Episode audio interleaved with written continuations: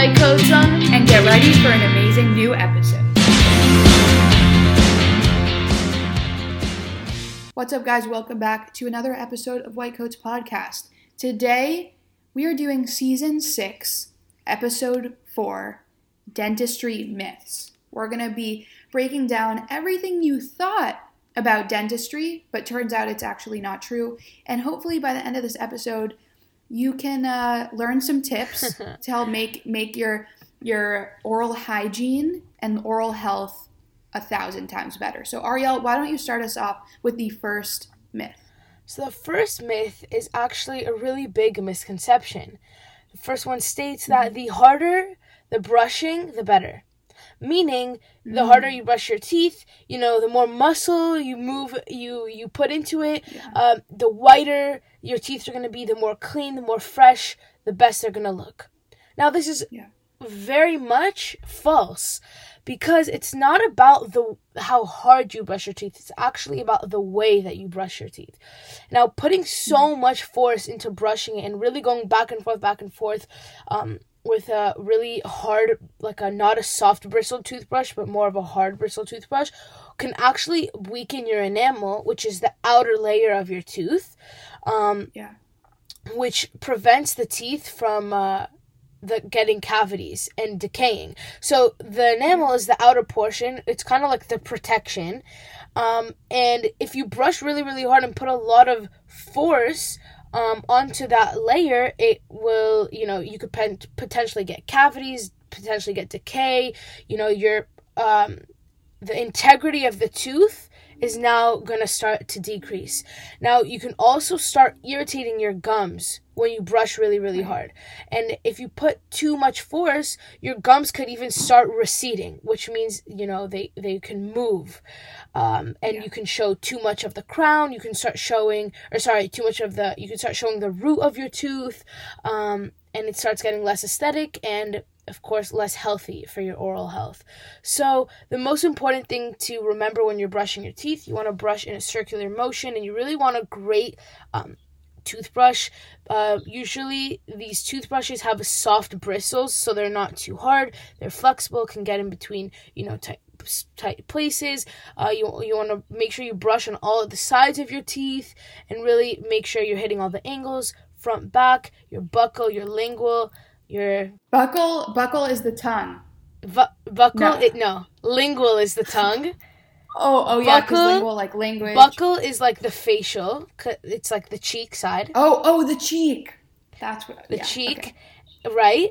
And then you have the mesial and the distal, which can't really get brushed by the toothbrush, and that's when flossing comes in, because mm-hmm. the toothbrush cannot reach those areas.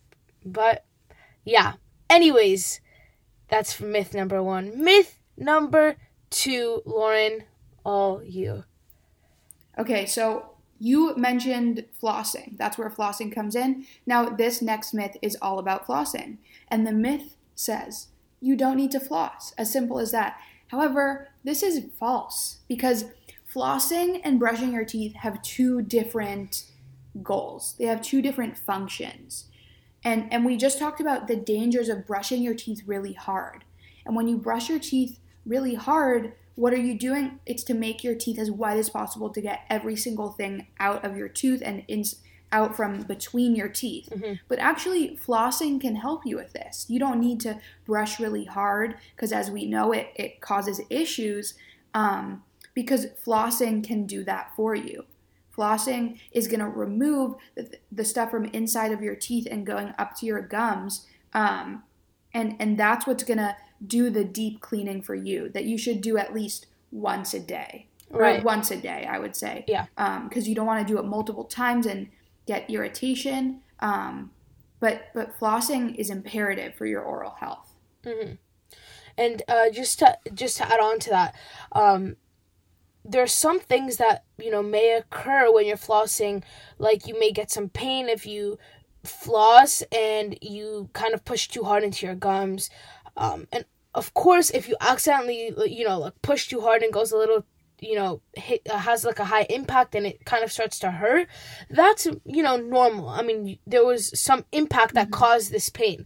But um if you're noticing that when you're flossing your gums are really swollen or you start bleeding right away and you have a lot of bleeding gums you know this can be something that you want to consult your your dentist with because you may have some Mhm. infection or you know something going on that you know they should probably take a look at and you know help you out with but uh, if you've never ever flossed before and then you kind of just start flossing you may get a little bit Right. sore or have a little bit of like you know some very very mild pain but it shouldn't be anything Mhm. like any tort any Right. type of excruciating pain Yeah, I also I want to bring that back to the first myth too because if you're brushing your teeth that hard that that it causes pain in your teeth and it causes, you know, your gums to bleed, Mhm. if you're brushing that hard, then that's also a warning sign that you're Right. brushing your teeth too hard. Um, but yeah, like you said, like if you're if you're flossing for the first time, it's normal to have some sort of um, some sort of pain. Uh, but if, if it like lasts for a while, then you definitely want to get it checked out. So Ariel, why don't you talk to us about the third myth? Because we've been speaking about you know weakening enamel and cavities and decay and bleeding. So what is what does that do to your body? So, this is a really, really interesting myth that a lot of people, you know, tend to believe. Um, and we did uh, go over this in some previous episodes and previous seasons. Yeah. Um, but just to kind of touch back on this, myth number three states that bad oral hygiene does not affect the rest of the body. Now, a lot of Mhm. people kind of just like you separate your dentist and your doctor, you kind of separate your oral health and your medical health. Right. It's kind of a Right. thing most people do. Well, they are separate in some ways, but it is really important to consider how they have correlation to each other. Yeah.